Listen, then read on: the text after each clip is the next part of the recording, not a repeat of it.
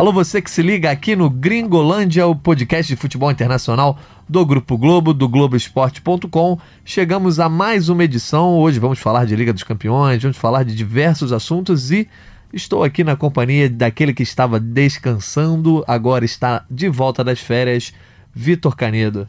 Salve galera, bom dia, boa tarde, boa noite. Edição número 33, Idade de Cristo. Seguimos firmes e fortes aqui. Tudo bem? Apresento o que estava pé quente, né? O que estava cobrindo um título de seleção brasileira. Isso aí, ele, ele, não estava descansando, está, estava em casa, né? Na sua terra natal, mas não estava descansando. Alguns dias. Sim. Estava trabalhando. Daniel Mundim, de volta aí da cobertura do Mundial Sub-17, tudo bem? Salve, salve Canedo, salve Natan. Sim, eu sou, sou goiano, para quem não, obviamente não sabe. Tá, fui em Goiânia e em Brasília também para cobertura do Mundial Sub-17. Agora tem aqui o prazer de voltar ao, ao, Gringolândia. Quem é especialista em sotaque desconfia, né? É, mineiro, goiano, tá tudo ali. É, a galera já consegue desconfiar através do sotaque e hoje vocês vão ouvir bastante sotaque do Mundinho também. Canedo e eu, Jorge Natan, falando aqui com vocês. Você que nos escuta na página especial de podcast no Globoesporte.com, também nos escuta em qualquer agregador, aquele seu agregador favorito de podcast, seja na Apple, no Google, é, Castbox ou seja lá no Spotify, Player FM, Player FM, diversas opções. Chegamos hoje a mais uma a mais uma edição do Gringolândia em que a gente vai falar sobre aquele que é o torneio de clubes mais famoso, mais portentoso do mundo, e não o torcedor do Flamengo não é a Copa Libertadores. É a Liga dos Campeões da Europa, fechada aí a quinta rodada da fase de grupos. Nós temos alguns clubes já classificados, outros já eliminados e alguns gigantes com a corda no pescoço. Eu vou começar falando aí com meu amigo Canedo. Canedo, temos aí classificados já para as oitavas de final. Metade. Metade dos times, né? Metade das vagas, na verdade. Barcelona, Bayern de Munique, Juventus, Leipzig, Manchester City, PSG, Real Madrid, Tottenham. Desses aí, qual que você acha que é a maior surpresa? Talvez o Leipzig? Era um grupo mais parelho, né? Que o Leipzig estava. A gente tinha comentado que seria um grupo interessante, bons jogos de assistir. Leipzig conseguiu essa vaga no finzinho, tava 2 a 0 2 a 0 Benfica, o Leipzig foi lá e conseguiu a reação ali, um 2 a 2 Senão ele poderia se complicar na última rodada ainda, mas deu tudo certo. Leipzig passou, legal sim, o PSG em primeiro lugar. É, PSG é, conseguiu arrancar um empate com o Real Madrid também, relâmpago, o Real Madrid foi muito melhor, mas teve aquele jogo na, na primeira rodada logo, o, o 3 a 0 e aí, e aí o que? O Bayern 100%? O que, que vocês querem chamar, gostariam de chamar de atenção? Mais chamou a atenção de vocês? Daniel Mundinho, tirando aí o Leipzig, que a gente comentou que talvez né, tenha sido surpreendente a, a, sua garantia de vaga, que que mais te surpreendeu entre esses classificados aí? Talvez o Tottenham, né? Que apesar do. É, eu acho que aquele 7 a 2 do Bayern deixou uma má impressão, mas o Tottenham passou por uma completa transformação nessa, nessa última semana, né? Com o Mourinho. Saiu perdendo por 2 a 0 contra o Olympiacos e garantiu a virada e passou, mas assim, não diria que é tanta surpresa, porque todo mundo esperava que Tottenham e Bayern passassem nesse grupo e o Tottenham passa até com uma pontuação baixa, né? É, aproveita o 100% do Bayern e do, dos outros adversários bem, bem mais fracos na chave, né? Estrela, o Estrela Vermelha e o Olympiacos. É, mas é, é foi, um, foi, é um, foi uma, uma bo um bom fator que a gente viu nessa última rodada, que principalmente a reestreia do Mourinho, que para mim é uma figura que nunca pode deixar a Champions League. Você acha que agora o Tottenham basicamente joga todas as suas, as suas fichas na Liga dos Campeões, Sim. né?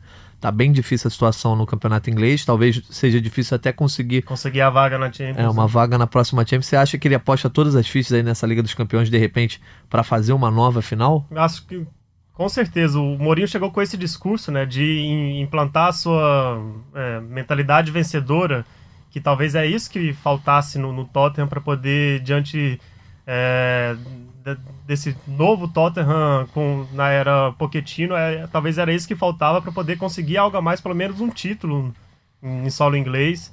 Mas é, o, o Mourinho, ele tem que a gente espera do Mourinho, é, o que a gente mais espera do Mourinho é postura em jogos de mata-mata, né? E é isso que eu acho que vai causar ainda mais, é, vai causar ainda mais esperança para a próxima fase da temporada, que é o mata-mata da Champions, porque nos torneios domésticos, a gente não pode esperar nada do Tottenham. O Tottenham é bom lembrar, não ganha um título já há muitos anos. Sim.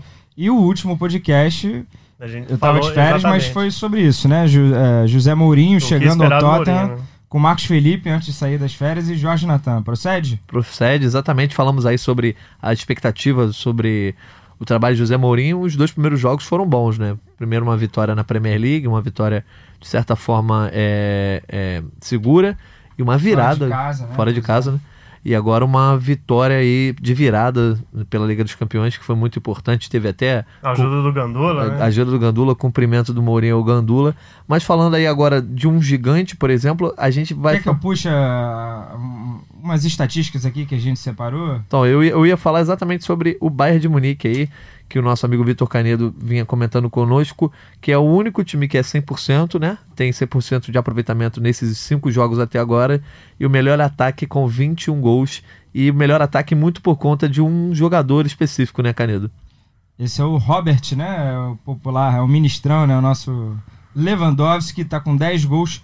Tá um gol de alcançar o Cristiano Ronaldo na temporada 2015-16, que é o recordista de gols em fase de grupos. O Cristiano Ronaldo fez 11, Lewandowski tem 10, ainda tem um jogo que é contra o Tottenham em casa. O Bayern já segurou o primeiro lugar, pode querer poupar, mas se o Lewandowski jogar, ele vai ter essa oportunidade. E é uma marca e tanto.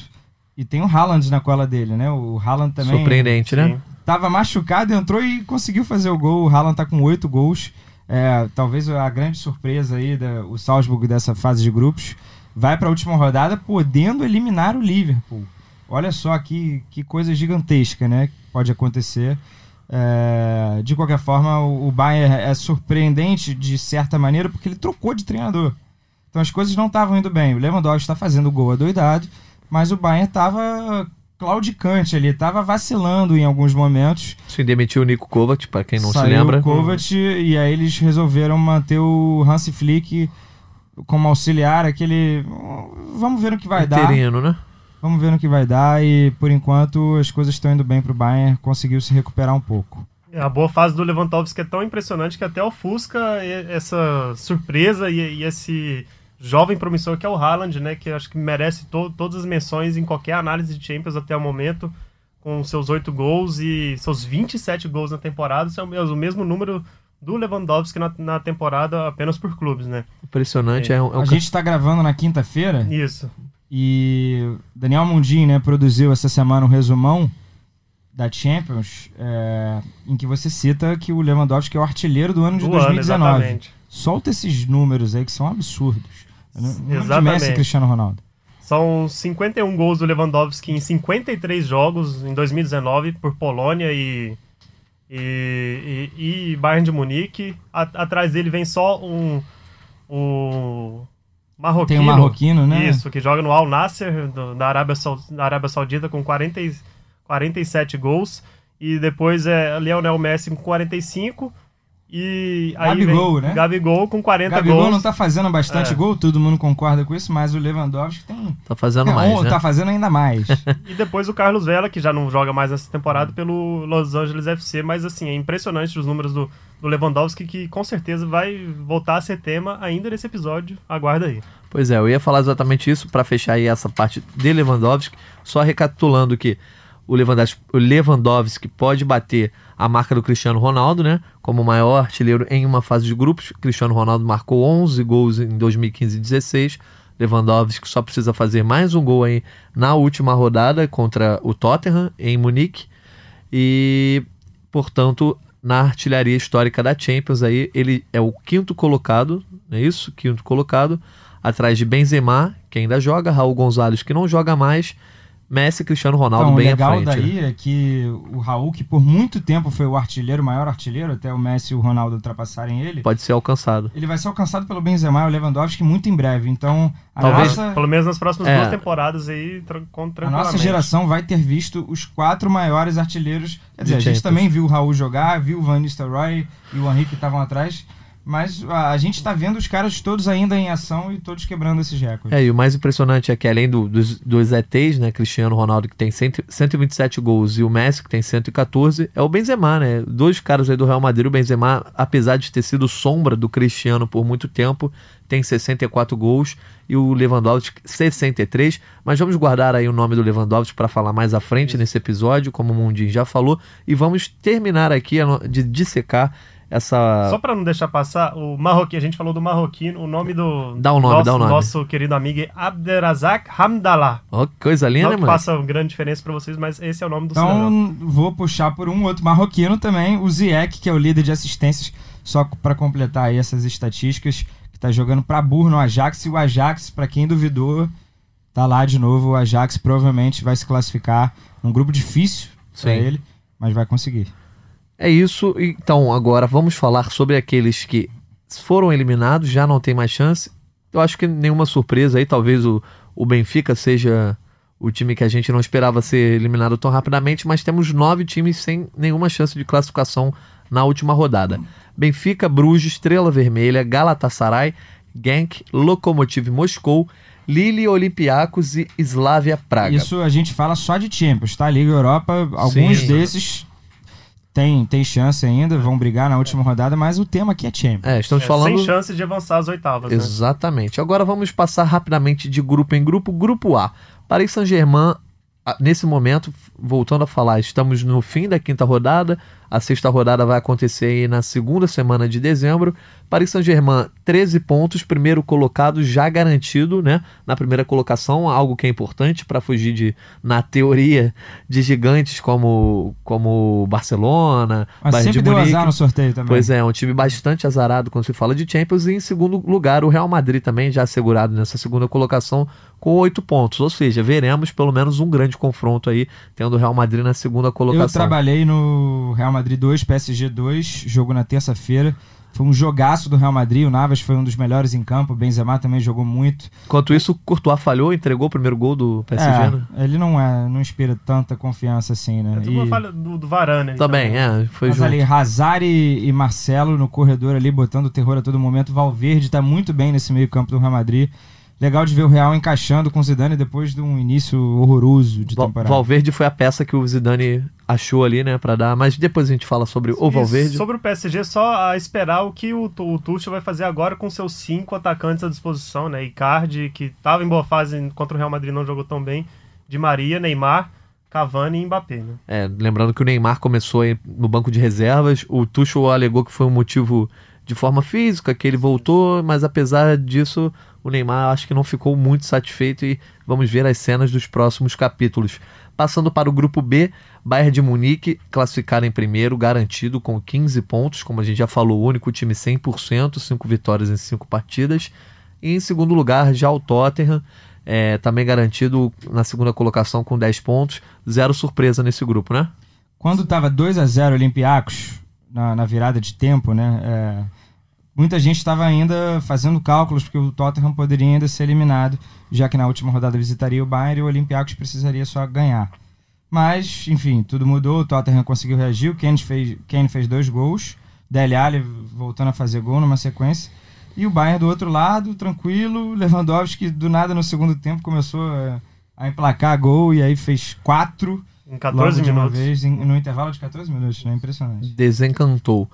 Vamos ao grupo C, mais um grupo em que o líder já está garantido, Manchester City na primeira colocação com 11 pontos, e aí a segunda vaga ainda está em aberto. Shakhtar Donetsk tem 6 pontos conquistados, e o Dinamo de Zagreb tem 5 e o Atalanta tem 4, ou seja, todos os três times têm chance de classificação, e a Atalanta, que venceu aí na última partida, precisa vencer fora de casa o Shakhtar e torcer para algo que não é Isso. improvável, que é o City vencer o Dinamo, né? Que, o que é impressionante, porque a Atalanta perdeu seus três primeiros jogos, dois deles por goleadas, né? Uma, uma goleada pro Dinamo de Zagreb e outra pro Manchester City. Mesmo assim, chegou a última rodada com chances razoáveis de classificação. Sim. Só vencer o Shakhtar e torcer pro Zagreb não vencer o City. É, é, o o Ah. mais difícil é conseguir uma vitória na Ucrânia. Isso. Isso. seria uma vitória muito difícil de conseguir, mas E se esse- passar, passaria com sete pontos e provavelmente com saldo bastante negativo. Uma das piores campanhas da história a se classificar. É isso. É. E qual, qual o palpite de vocês? Quem passa? Shakhtar? Eu acho que, Acho eu que acho que Shakhtar. passa o Shakhtar, mas vou reclamar aqui do Manchester City que fez muita gente perder dinheiro, né? Sim, eu inclusive. Empatou em casa 1 a 1 com o Shakhtar. Cansou de bater no Shakhtar nos últimos anos, que são dois times que se enfrentam bastante em fase de grupos. Ah, É, Na própria economizou. fase de grupo já tinha batido no, no primeiro confronto. Então economizou dessa vez. Guardiola, não me ajudou não, hein? Eu economizei não apostando, só queria dizer isso. Boa, Mundinho. É a melhor forma de economizar. Vamos para o grupo D, que também temos a primeira vaga já assegurada para a Juventus, com 13 pontos. Aí o Dybala tendo mais uma boa atuação na vitória da Juventus. Golaço, né? Com um belo gol sobre o Atlético de Madrid. Atlético de Madrid que, apesar da derrota, ainda está na segunda colocação, só que tem que abrir o olho que pode ser eliminado. O Atlético de Madrid tem 7 pontos, o Bayer Leverkusen, terceiro, tem 6 pontos e o Lokomotiv tem 3. Não tem mais chance de classificar. Só que o Atlético recebe o Lokomotiv e o Bayer Leverkusen recebe a Juventus. O que, que vocês acham que vai acontecer nesse grupo? É difícil pensar que o Atlético hum, perca pontos pro, pro Lokomotiv nessa última rodada com o Lokomotiv já eliminado, né? Mas hum, não, não, não é também difícil pensar que o Leverkusen ganha da, da Juve na Alemanha. Então eu acho que o Atlético tem que jogar para ganhar, para poder garantir essa, essa vaga com- com- sem depender de ninguém. Canedo. Vai dar Atlético, eu acho que o suspense maior por uma eliminação de um grande vai ficar para outro grupo. Exatamente. Eu É. acho que o Atlético vai conseguir o seu 1x0, 2x0 tradicional. E o Leverkusen talvez se complique aí contra a Juve. O Leverkusen tem um apelido de Neverkusen, que é nunca, né? É, eu, eu acho que assim, É, existe não um, chega nunca, não consegue nada. existe uma grande chance do Atlético de Madrid não conseguir vencer seu jogo, só que aí eu- é a questão. Eu acho que o Leverkusen não consegue vencer a Juventus, embora acredito que a Juventus possa ir com um time misto, pode, pode poupar o Cristiano Ronaldo, porque a briga no campeonato italiano Ele está... tem sido poupado, né? Com alguma frequência. Pois é, e a briga no italiano está duríssima e não pode dar mole. Bom, agora a gente vai pro grupo E, que é um dos grupos mais disputados aí Sim. dessa Liga dos Campeões, é o que promete maiores emoções nessa rodada final. Nenhum dos times está classificado. O Liverpool, apesar de ter empatado com o Napoli em 1 a 1, está na primeira colocação com 10 pontos, seguido de perto pelo próprio Napoli, que é o segundo colocado com 9.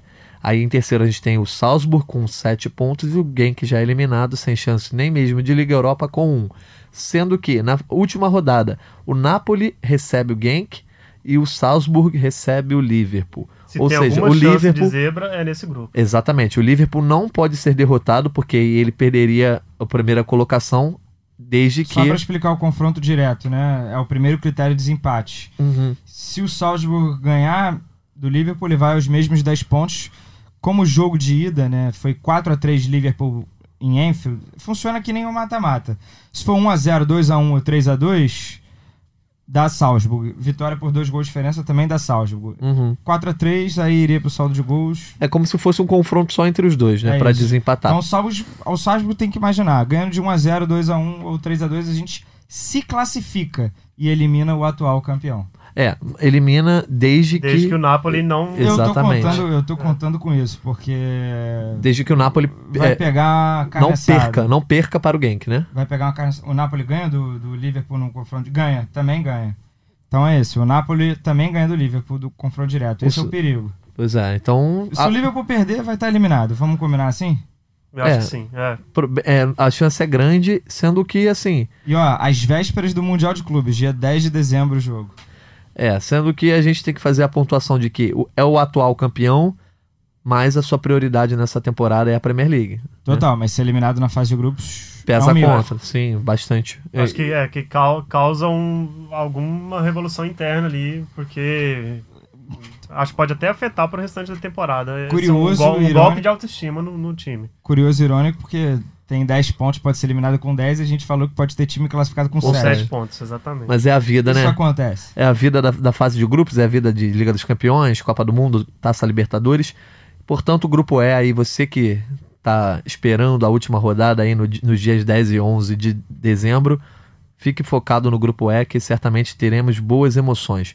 Passando para o grupo F, Barcelona já classificado, líder com 11 pontos, não pode ser alcançado nem por Inter de Milão, que é a segunda colocada com 7, 7 pontos, e o Borussia Dortmund, que vem em terceiro também com 7, mas é, leva desvantagem no critério de desempate. O, o Slavia Praga fecha o grupo com dois pontos, também não tem mais chance de sair da quarta colocação. Última rodada, Borussia recebe o Slavia e a Inter de Milão recebe o Barcelona. Sendo assim, Inter de Milão recebendo o Barcelona, a chance do Borussia passar é muito grande, certo? Certo, mas eu acho que a, o, o, torcedor da Inter renovou suas esperanças com uma boa fase da, da dupla Lula. Lula. Pois é, a UEFA tweetou isso, foi muito engraçado. a UEFA e os jornais italianos estão embarcando a, a nessa também. A gente não também. vai falar aqui de posição política nem é. nada, mas é um fato curioso, irônico, engraçado, porque a UEFA tweetou a dupla Lula, dupla de ataque, Lukaku e Lautaro, Sim, que realmente estão jogando muito mas nos replies, todo mundo escrevendo livre, livre. eu achei engraçado, eu não quero entrar ah, enfim, é nessa isso, questão agora. Acho que vale só a política, menção, mas né? é, é, achei curioso. Enfim, cada um tem 11 gols na temporada agora, o Lautaro tem 5 na Champions, ontem... Ontem estamos gravando na quinta, na quarta o, o Lukaku deu duas assistências para essa vitória por 3 a 1 e só para não deixar de mencionar, ele sofreu algumas ofensas racistas né, do, durante o jogo. Mais uma vez. É, mais uma vez, eh, ele avisou o árbitro e a imprensa italiana não deu uma linha sobre, sobre o caso. A, a única pessoa da imprensa que abordou esse tema com ele foi o repórter Arthur Quesada, do Esporte Interativo, que o questionou e ele confirmou. Sim, ouvi duas vezes, já reclamei ao UEFA anteriormente e lamentou, obviamente. Impunidade, né? Exatamente. Continuar assim, na Itália isso acontece bastante, né? É, Tanto que outro dia o presidente do Brecha Sim, falou, o Balotelli. Que, falou que o Balotelli estava precisando só dar uma clareada, né? É. Infelizmente, Bizarro. cenas tristes, atos tristes e mais triste ainda é a impunidade que a UEFA deixa é, nesses casos. E infelizmente a gente precisa dedicar um, alguma, um podcast, é, uma, discussões exatamente. maiores sobre isso, né?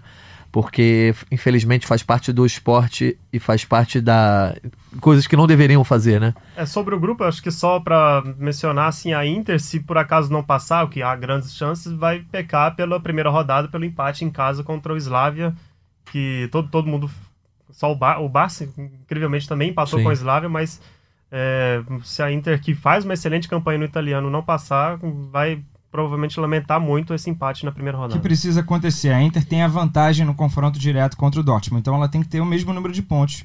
Como os dois estão com 7, é só ela repetir o resultado do Dortmund. Se o Dortmund ganhar do Slavia, ela vai ser obrigada a ganhar do Barça. Convenhamos. Vai ganhar. Não é impossível vencer deste Barcelona. Não. Que já provou ao é, longo dessa temporada a gente, a gente no parte, Campeonato Espanhol. A gente parte do princípio que o Borussia vai ganhar do Slavia, né? Sim, então a Inter vai ter que ganhar provavelmente do Barcelona. Vai ser talvez um, o grande jogo da rodada. O Barça já está com o primeiro lugar garantido, mas é o Barcelona, né? E, então, assim, é, provavelmente vai ter um Messi em campo, Soares, Griezmann. Não deve ter o Dembélé, porque o Dembélé vive machucado. Será que é. vai ter? É, o Dembélé é. não joga mais esse ano, né?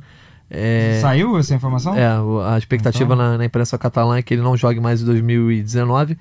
Mas assim, talvez o Barcelona poupe também, né? Pode ser também, mas de qualquer forma vai botar um, um 11 forte Até campo. porque o clássico espanhol vai ser por essa época. 18. Né? Dia 18, uma semana depois, de repente, tá aí, reside a esperança da Inter de Milão aí. Bom, em grupo F então também promete boas emoções. Agora chegamos ao grupo G. Que Só para um... falar a atuação do Messi, né? Uma atuação comum é. para não deixar passar, já que o Jorge Natan esconde os fatos. Eu não escondo nada. é, o Messi teve uma atuação normal mas ele fez um gol e deu duas assistências muito preciosas ali para os gols do Soares e do Griezmann e jogou muito, dá umas arrancadas, é impressionante o, o que ele ainda faz na idade dele já há tanto tempo. Só para destacar isso aqui porque ele realmente merece. Foi no jogo 700 dele pelo Barcelona. 700 isso. gols, exatamente. A 67 do recordista chave. Isso aí, galera. Então teremos Messi nas oitavas de final, assim como também teremos o Leipzig talvez a grande surpresa aí, não porque o grupo, o grupo já se, se apresentava algo nesse sentido, mas o Leipzig garantiu a sua vaga, tem 10 pontos aí no. Ele está garantido matematicamente? Sim, está garantido por causa do confronto direto com o, o Zenit, se não, me, se não me engano. Perfeitamente. Então o Leipzig já está garantido com 10 pontos aí. E vem colado ali o Zenit com 7 pontos na segunda colocação e o Lyon com 7 na terceira colocação também perdendo aí no critério de desempate, que é o confronto direto, sendo que são campanhas Idênticas. exatamente idênticas, né? São cinco jogos, duas vitórias, um empate, duas derrotas, sete gols marcados e seis gols sofridos. Campanha exatamente igual do, do Zenit do Lyon. O Zenit que visita o Benfica já é eliminado na última rodada e o, o Lyon que recebe o Leipzig também na última rodada. Mas o, o Zenit tem a vantagem no confronto direto contra o Lyon, por isso que ele está na É, frente. por isso que ele está na é. segunda colocação, sendo que o Benfica ainda pode talvez beliscar uma Liga Europa. Então esse, esse é um grupo que está em aberto em todos os sentidos. O que, que vocês esperam? Vocês acham que o, o mais esperado é a classificação do Zenit? É, eu, eu acho que sim, e assim, só, só queria não deixar de mencionar o drama do Benfica, que o Benfica vencia até os 51 minutos do segundo tempo, o Leipzig, e vencia, e iria para a última rodada para poder receber o Zenit e se classificaria só com uma vitória, né? não dependeria de, de ninguém. E aí sofreu o empate, foi eliminado, eliminado pela terceira vez seguida na, na fase de grupos, o Benfica que é bicampeão. É, mas diante de todas essas circunstâncias, eu acho que a classificação mais possível é sim a do Zenit pelo, pelo, pela vantagem no confronto direto com o Lyon, que eu acho que o Lyon talvez não vença o Leipzig. É isso. Eu também acho que vai dar Zenit por essa vantagem de resultados iguais em relação ao Lyon. Perfeito, agora chegamos ao último grupo, grupo H. Temos o Ajax na liderança, ainda não classificado, tem 10 pontos somados. E em seguida vem o Valência com 8 pontos, assim como o Chelsea, que também tem 8 pontos, também campanha quase igual, só que o Valência tem menos gols marcados, menos gols sofridos e leva vantagem no confronto direto. O Lille tem um ponto fechando o grupo. Última rodada, Chelsea recebe o Lille e Ajax recebe o Valência. Vocês esperam? Eu, acho que uma vitória do Chelsea seria o natural e aí o Valência não seria tão fácil vencer o Ajax na Holanda. Então, Chelsea, vocês acham que caem na, na fase de grupos ou consegue a vaga? Eu acho que, que consegue a vaga e o Valência vai lamentar muito um gol que o Rodrigo Moreno perdeu Nossa contra o Senhora. Chelsea. É, consegui-. Isso, conseguiu o empate e, e o, e o Rodrigo perdeu esse gol incrível. É, e O Valência acho que- estaria com 10 e o Chelsea com 7. Então o Valência teria se classificado porque o perderia, ganharia do Chelsea no confronto direto. Sim. Então foi um lance, eu acho capital. O Chelsea agradece e aí consegue, vai conseguir, vai ganhar do Lille. E o Ajax não vai perder esse jogo também. O Ajax está muito bem encaixado. Tem alguns desfalques, né? O David Neres está fora, né? Até o ano que vem. Mas ainda é muito mais time. Bom, então é- esse é o panorama geral aí da Liga dos Campeões. O que a gente já pode dizer é que podemos ter aí o Real Madrid pegando o Manchester City, algum confronto de peso já. Chelsea também provavelmente em segundo lugar. Inter de Milão ou Dortmund talvez em segundo lugar. Liverpool talvez em segundo lugar. É, pode ter uma Quer boa dizer, chance. o Liverpool é improvável que fique em segundo. Não, não é tão improvável. Não, é, se ele empatar o jogo dele, por exemplo, e o, e o Napoli ganhar. Pois é, o Liverpool também pode ficar em segundo. É, Teremos Atlético uma- de Madrid, vem uma- mata-mata aí bom. Uma temporada mais uma vez animada na Liga dos Campeões. Liga dos Campeões que é absolutamente decisiva para os prêmios individuais da temporada, né? Os prêmios de melhor jogador do mundo, seja bola de ouro, seja FIFA The Best. Gostei do gancho. Gostou? É, é, somos o- os reis do gancho aqui no Gringolândia. E se é para falar de melhor do mundo, a gente vai falar aí sobre mais um mês se encerrando. O Globoesporte.com, desde o último mês de outubro, tem um produto no ar em que analisa quem são os jogadores que estão em alta e que podem, nessa corrida para ser o melhor do mundo, lá no ano que vem, conquistar um troféu individual. Essa ideia que foi encampada pelo Thiago Benevenuti e que os jornalistas aqui do, do Futebol Internacional do Grupo Globo votam, eu gostaria de saber dos amigos. Passado o primeiro mês de outubro no ano passado, no ano passado não, no, no mês passado, agora chegamos em novembro. Vocês votaram no mês passado. Com relação a esse mês, houve alguma mudança? Vitor Canedo, pra você, quem é o melhor jogador do mundo? Eu lembro que você votou no Lewandowski da última vez. As- Mantenho. Você mantém, assim como eu. Então dê, dê aí os seus três melhores. Três melhores, vamos de Lewandowski, eh, Lionel Messi e o terceiro, agora eu não me recordo quem eu coloquei. Então eu vou falar o meu. Vamos- Sadio? Que é- Eu não, botei. Não, foi o Mané, não. Eu botei Eu, eu Lewandowski. vou pegar aqui os votos só pra ficar certinho. Beleza, eu votei. Já vou passar a palavra pro Mundim, mas eu votei Lewandowski, Messi e Mané, tirando o Cristiano Ronaldo, que foi meu terceiro colocado no mês de outubro, porque teve um mês em que ele se- é, é, teve problemas físicos. E, e o Mané voando aí, comandando o melhor time do mundo, na minha opinião, que é o Liverpool. Portanto, o terceiro colocado para mim é o Mané. Quais, quais são os seus três votos, Mundim? Lewandowski, Messi e Mané. Acompanho. Perfeito. Canedo lembrou aí? Recuperei, fui de Benzema, pra dar uma moral ao Karim Benzema, que tá também...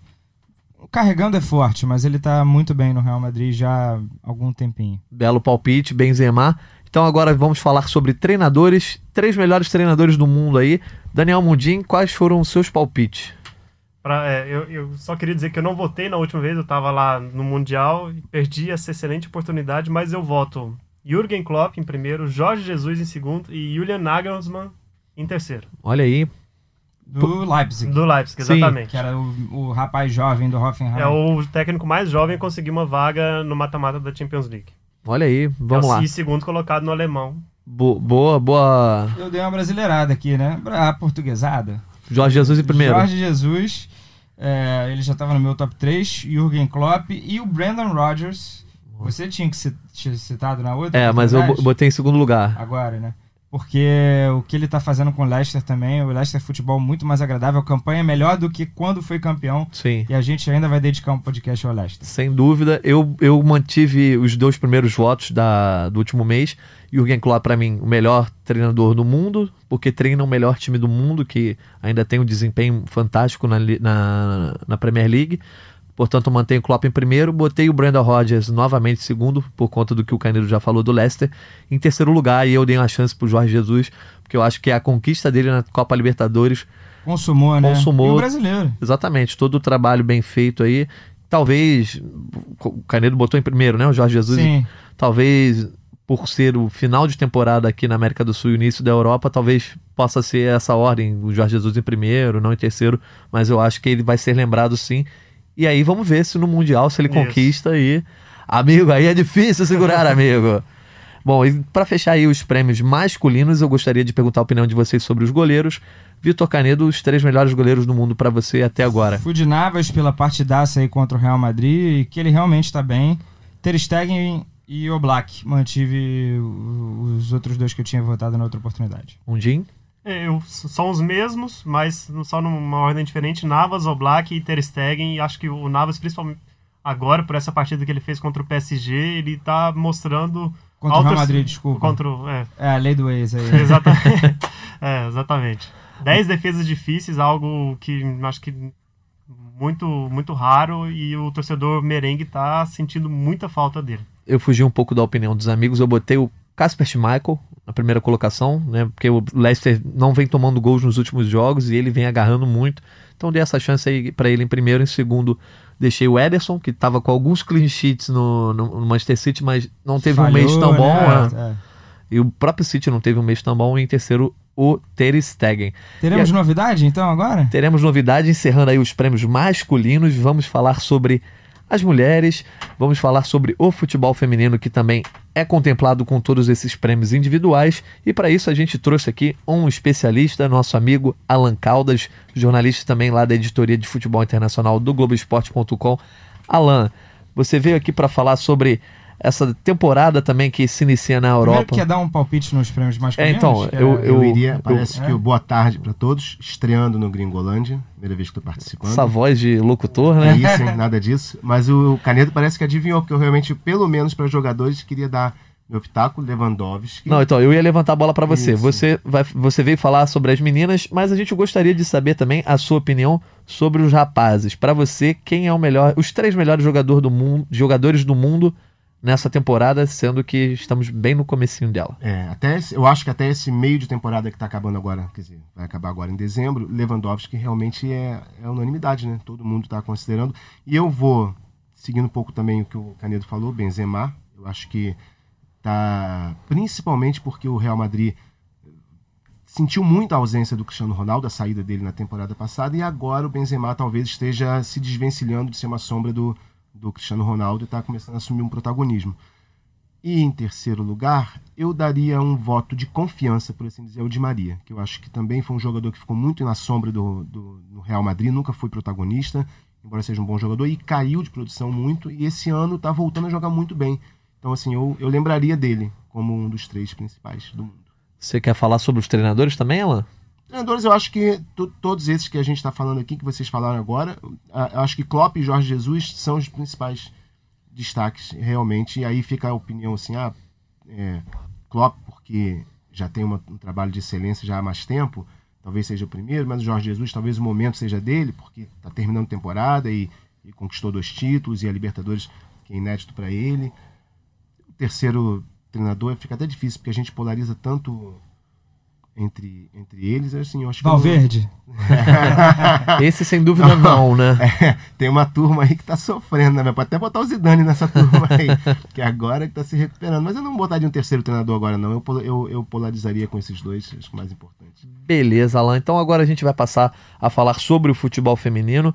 E eu gostaria que você lembrasse aos amigos do Gringolândia o que, que já está em disputa no futebol feminino. No caso, é, na Europa, a gente ainda está no começo da temporada. E quem são os destaques até agora Isso. e por quê? Vamos lá. No futebol feminino, é, campeonatos que já terminaram esse ano porque tem calendário parecido com o brasileiro, naturalmente o brasileiro também. Né? A Ferroviária surpreendeu o Corinthians e foi campeã brasileira, porque o Corinthians era, era, era o favorito porque fez uma campanha muito boa. Mas a, a Ferroviária também era muito forte. Tanto que o Corinthians e a Ferroviária fizeram a final do Campeonato Brasileiro, a Ferroviária ganhou. E fizeram a final da Libertadores e o Corinthians ganhou. Então são os dois campeonatos aqui que terminaram. E terminou também o Campeonato dos Estados Unidos. É, o North Carolina Courage, que é onde joga a Debinha, foi campeão de novo, é bicampeão. Então terminou no comecinho de novembro o dos Estados Unidos. E a Europa segue o calendário europeu, então eles estão ali em meio de temporada. Para mim, assim, o mais importante, além da explosão de jogadoras que já jogavam e a gente só começa é, agora, esse ano, a gente começa a dar um pouco mais de atenção, mas obviamente jogadores que já estão fazendo sucesso na Europa, nos Estados Unidos há muito tempo, é, mas principalmente a explosão de público, porque os, os grandes clubes estão começando é, paulatinamente, em, em alguns jogos especiais, clássicos principalmente, a abrir os, os seus estádios, os, seus- os seus palcos principais, onde jogam os times masculinos, estão começando a abrir para os times femininos. E as respostas têm sido, sempre que acontece esse, esse- esse tipo de evento, as respostas são boas. Principalmente, por exemplo, na Inglaterra. É, a Inglaterra, até a temporada passada, o recorde de público no campeonato feminino inglês era 5 mil e poucos é, torcedores, não lembro o número exato, mas era alguma coisa de 5 mil torcedores num desses estádios menores que não são usados por times de primeira divisão e eram usados por times femininos. Era um jogo, na- acho que de maio desse ano, no final da temporada passada. Bom, esse ano a temporada já começou com, com, com públicos de é, 32 mil no, num clássico de Manchester no Etihad Stadium, ou seja, o Manchester City abriu o Etihad para receber o City e United, 32 mil pessoas. Aí foi já o recorde histórico. Aí no dia seguinte, isso num sábado, no dia seguinte, ainda na primeira rodada, 24 mil na, no, no, ah, no Stamford Bridge. Para Chelsea, e se não me engano, é Tottenham, não vou lembrar agora. E assim continuou. Agora eles aproveitaram a- a- eles aproveitaram a, a data FIFA de jogos masculinos. Não, é, não ia haver rodada do- da Premier League, então eles fizeram também de novo uma promoção de vários jogos em estádios grandes. E aí o público foi 22 mil, 20 mil, 28, se não me engano, na- em Londres. Eu não, não vou lembrar. Mas assim, tem sido na, na França, tem sido na, na Espanha. Então tem, tem acontecido uma explosão de público. Jogos da, da seleção inglesa levou 77 mil para Wembley num amistoso contra a Alemanha, recorde histórico da seleção inglesa feminina. Então, é- essa é a, é a grande novidade, eu acho, é, é- é é a explosão de público também. Em termos de desempenho individual aí, quem você destacaria como melhores jogadores do mundo nessa temporada 19-20, né? É. Pegando De aí. agosto pra cá. Exato. De agosto Exatamente. para cá, depois da Copa do Mundo, né? E aí, Difícil, né? Votar, né? é, Mas- são cinco, são cinco meses aí, mas já dá para destacar a, a Ada Egerberg. Ada Egerberg, que é a jogadora norueguesa do Lyon. Craque. Craque é uma centroavante, uma atacante espetacular e os números confirmam isso. Ah, Você talvez te- esteja pensando, mas eu não vi a Ada na Copa do Mundo, é porque ela, em protesto contra, contra as condições de trabalho da seleção norueguesa, ela não joga na seleção desde 2017. Então, assim, mu- ah, inclusive já houve melhoras na seleção da, da Noruega, Ela em termos é a atual de trabalho detentora, desculpa, da bola, de, ouro, né? Ela é bola de ouro. E aí, como ela não joga na, na seleção, não jogou na Copa do Mundo. Então, é, você talvez não esteja lembrando do nome dela, mas ela é, como eu disse o Canedo, ela é a atual detentora da bola de ouro da France Football, que foi na, primeira, na temporada passada, a primeira vez que a France Football deu a bola de ouro para o futebol feminino, ela ganhou. E tá uma das concorrentes esse ano também. Eu destaco a Ada porque, além dela, dela estar é, liderando a artilharia do francês com 11 gols, 11 ou 12, porque tem um gol que foi, esses gols assim meio que para quem que vai dar, quando está nessa polêmica que foi recente, mas de qualquer maneira, ela, ela é a líder da artilharia do francês em 10 rodadas, vice-artilheira da Liga dos Campeões da UEFA com 9 gols em 4 jogos, Ela tem só 24 anos e ela já é, se tornou agora, nessa temporada, a maior artilheira da história da Liga dos Campeões Feminina, com 53 gols. Então, assim, ela tem 24 anos e tem 53 gols em Liga dos Campeões. Ela joga também no Lyon, que é um super time da Europa. Eu destacaria a Ada. Em segundo lugar, eu coloquei a, austra a australiana Sam Kerr, que joga no Chicago Red Star e acabou de se transferir para o Chelsea. Acabou de sair porque acabou a temporada americana e ela acertou a transferência para o Chelsea. E ela foi artilheira com 19 gols no Campeonato dos Estados Unidos, 18, 18 gols na temporada regular e mais um gol nos playoffs. E realmente também é uma dessas atacantes que tem faro de gol assim excelente. E em terceiro lugar eu destacaria a Debinha. Brasil! Brasil, daí. Debinha porque ela, além de ter sido campeã no, com, com North, North Carolina Courage nos Estados Unidos, ela, ela é artilheira dessa era Pia Soundhodge na seleção brasileira. Ela tem quatro gols uh, nesses seis amistosos e tem tido uma, um segundo semestre realmente eh, espetacular. Só para lembrar, bola de ouro, segunda-feira, premiação. Isso aí, masculino de... e feminino, Globoesporte.com acompanhando tudo. A entrega da bola de ouro. Então, passando aí rapidamente, Alan, sobre as três, ou, ou os três melhores treinadores do futebol feminino nessa temporada 19 e 20 até agora para você? Eu vou dar uma brazucada, como disse o, o Canedo né, ainda agora, falou do técnico, brazucada ou a portuguesada, no meu caso é uma brazucada suecada. suecada. Eu vou de Pia Sandhog, porque o trabalho que ela tem feito no, no Brasil devolveu o Brasil a um patamar muito. um patamar que o Brasil tinha perdido. Uh, Vlatko Andonovski, que é o treinador da, do Reino FC nos Estados Unidos, e acabou de assumir a seleção americana no lugar da, de Welles, eu coloquei em segundo lugar. E eu daria um destaque para o Olivier Echuan, Echuafne, difícil nome, do PSG, uhum. porque o PSG é o time que historicamente tem apanhado direto do Lyon na França e esse ano está conseguindo pelo menos fazer uma temporada um pouquinho mais equilibrada. Tomou 5 a 0 na temporada passada, esse ano tomou só 1 a 0 então acho que já é um crescimento. Perfeito, Alan, muito obrigado pela sua contribuição. Então você aí que Palmas eu pro Alan. agradeço e até a, a próxima participação não, você não, você não vai embora não, você vai ficar aqui porque a, a, gente, você que quiser saber aí qual, qual a opinião geral da editoria de futebol internacional, ou do, de, de outras pessoas convidadas aqui para votar nessa eleição sobre o melhor jogador do mundo nessa temporada até agora, você vai ver amanhã no ar, no Globo amanhã Esporte. Amanhã não, né? Porque a pessoa é, pode estar na sexta-feira. Sexta ou, ou, então você já está ouvindo, já está no ar é. no Globoesporte.com. Você acompanha aí e pode cornetar, estamos aqui para isso. Use os nossos canais aí, o Twitter do BMFC, Brasil Mundial Futebol Clube, é, Brasil Mundial FC, Vitor Canedo, V Canedo, Jorge Natan. Gringolândia GE, DC Mundim. Alan Caldas 75. Alan Caldas 75. 75 entrega a idade ou é o número da sorte? Ah. É, não, é, entrega a idade. Exatamente. Pois é, então você cornete não só os, o prêmio de melhor do mundo, como também os nossos palpites do fim de semana. Vamos aí fazer rapidamente nessa edição do Gringolândia. Palpite do fim de semana começando. Vai fazer aquela vinheta que o Marcão faz para passar? Pro... Vamos lá. Palpites do fim de semana. Vamos lá, Alan, convido você a nos acompanhar aqui no palpite. Não precisa dar placar, apenas o vencedor ou o empate, né? Vamos para o campeonato inglês. No sábado, Newcastle recebe o Manchester City, que está na segunda, na terceira colocação. Vitor Canedo.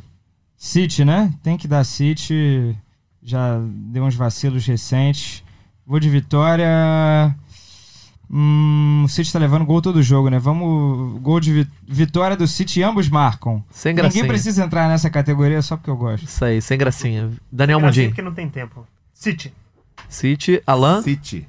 Então vamos, eu também iria de City. Então, Manchester City vencendo. Próximo jogo da Premier League aqui nos palpites do fim de semana. Liverpool recebe o Brighton. Liverpool líder invicto, quase 100%.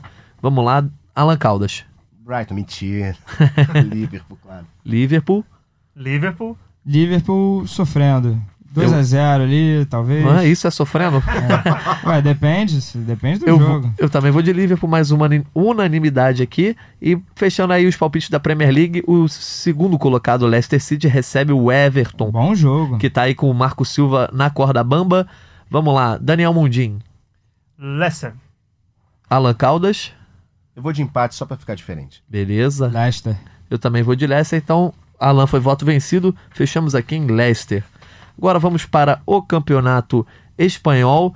Vamos lá. Alavés recebe o Real Madrid, que Real Madrid tentando alcançar o Barcelona, já alcançou o número de pontos, mas ainda está atrás no critério de desempate. Alavés e Real Madrid, Vitor Canedo. Real Madrid está melhorando, é, confio nesse Real Madrid aí. Mundim, Real Madrid.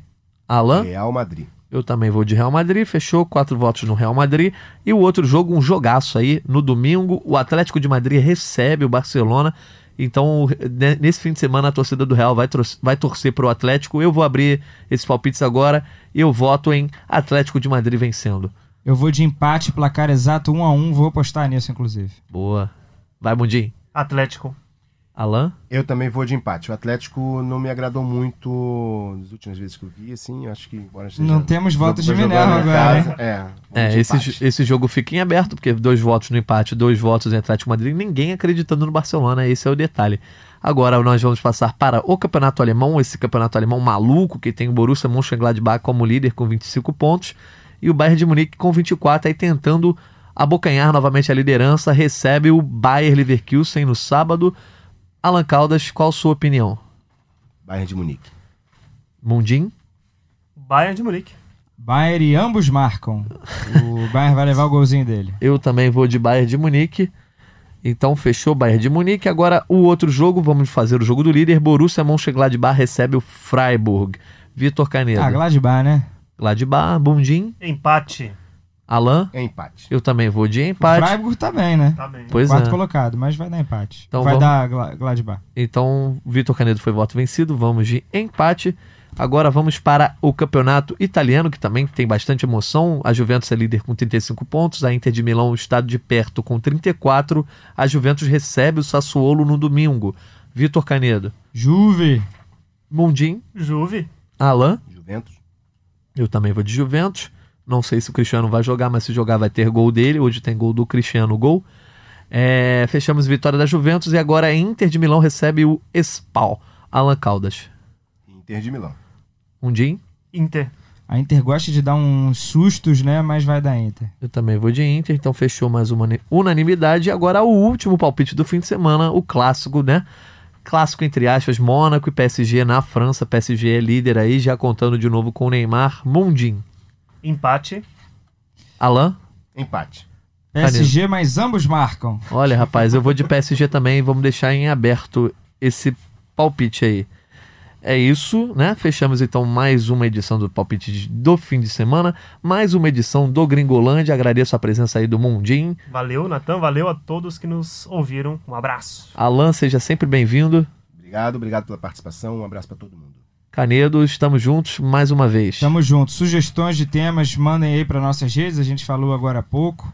É, a gente quer falar sobre o que vocês querem ouvir também. Arroba Claro que- Gringolândia GE também. né? Isso Arroba aí, Gringolândia GE, estamos à disposição. Pode comentar também aí na caixa de comentários do seu agregador favorito. Lembrando que você nos escuta na página especial de podcast do Globoesporte.com, nos seus agregadores como Spotify, Castbox, Player FM, etc. Vamos ficando por aqui. Voltamos na próxima semana ou qualquer assunto especial aí. Liga dos Campeões chegando na reta final, Prêmio de Melhor do Mundo esquentando e o Gringolândia sempre em cima do laço. Valeu, galera. Valeu. Sorteio da Eurocopa, sábado, bola de ouro, segunda-feira. Coisas importantes vindo por aí. Olha aí a agendinha do Vitor Canedo. Valeu, galera. Até a próxima. Um abraço.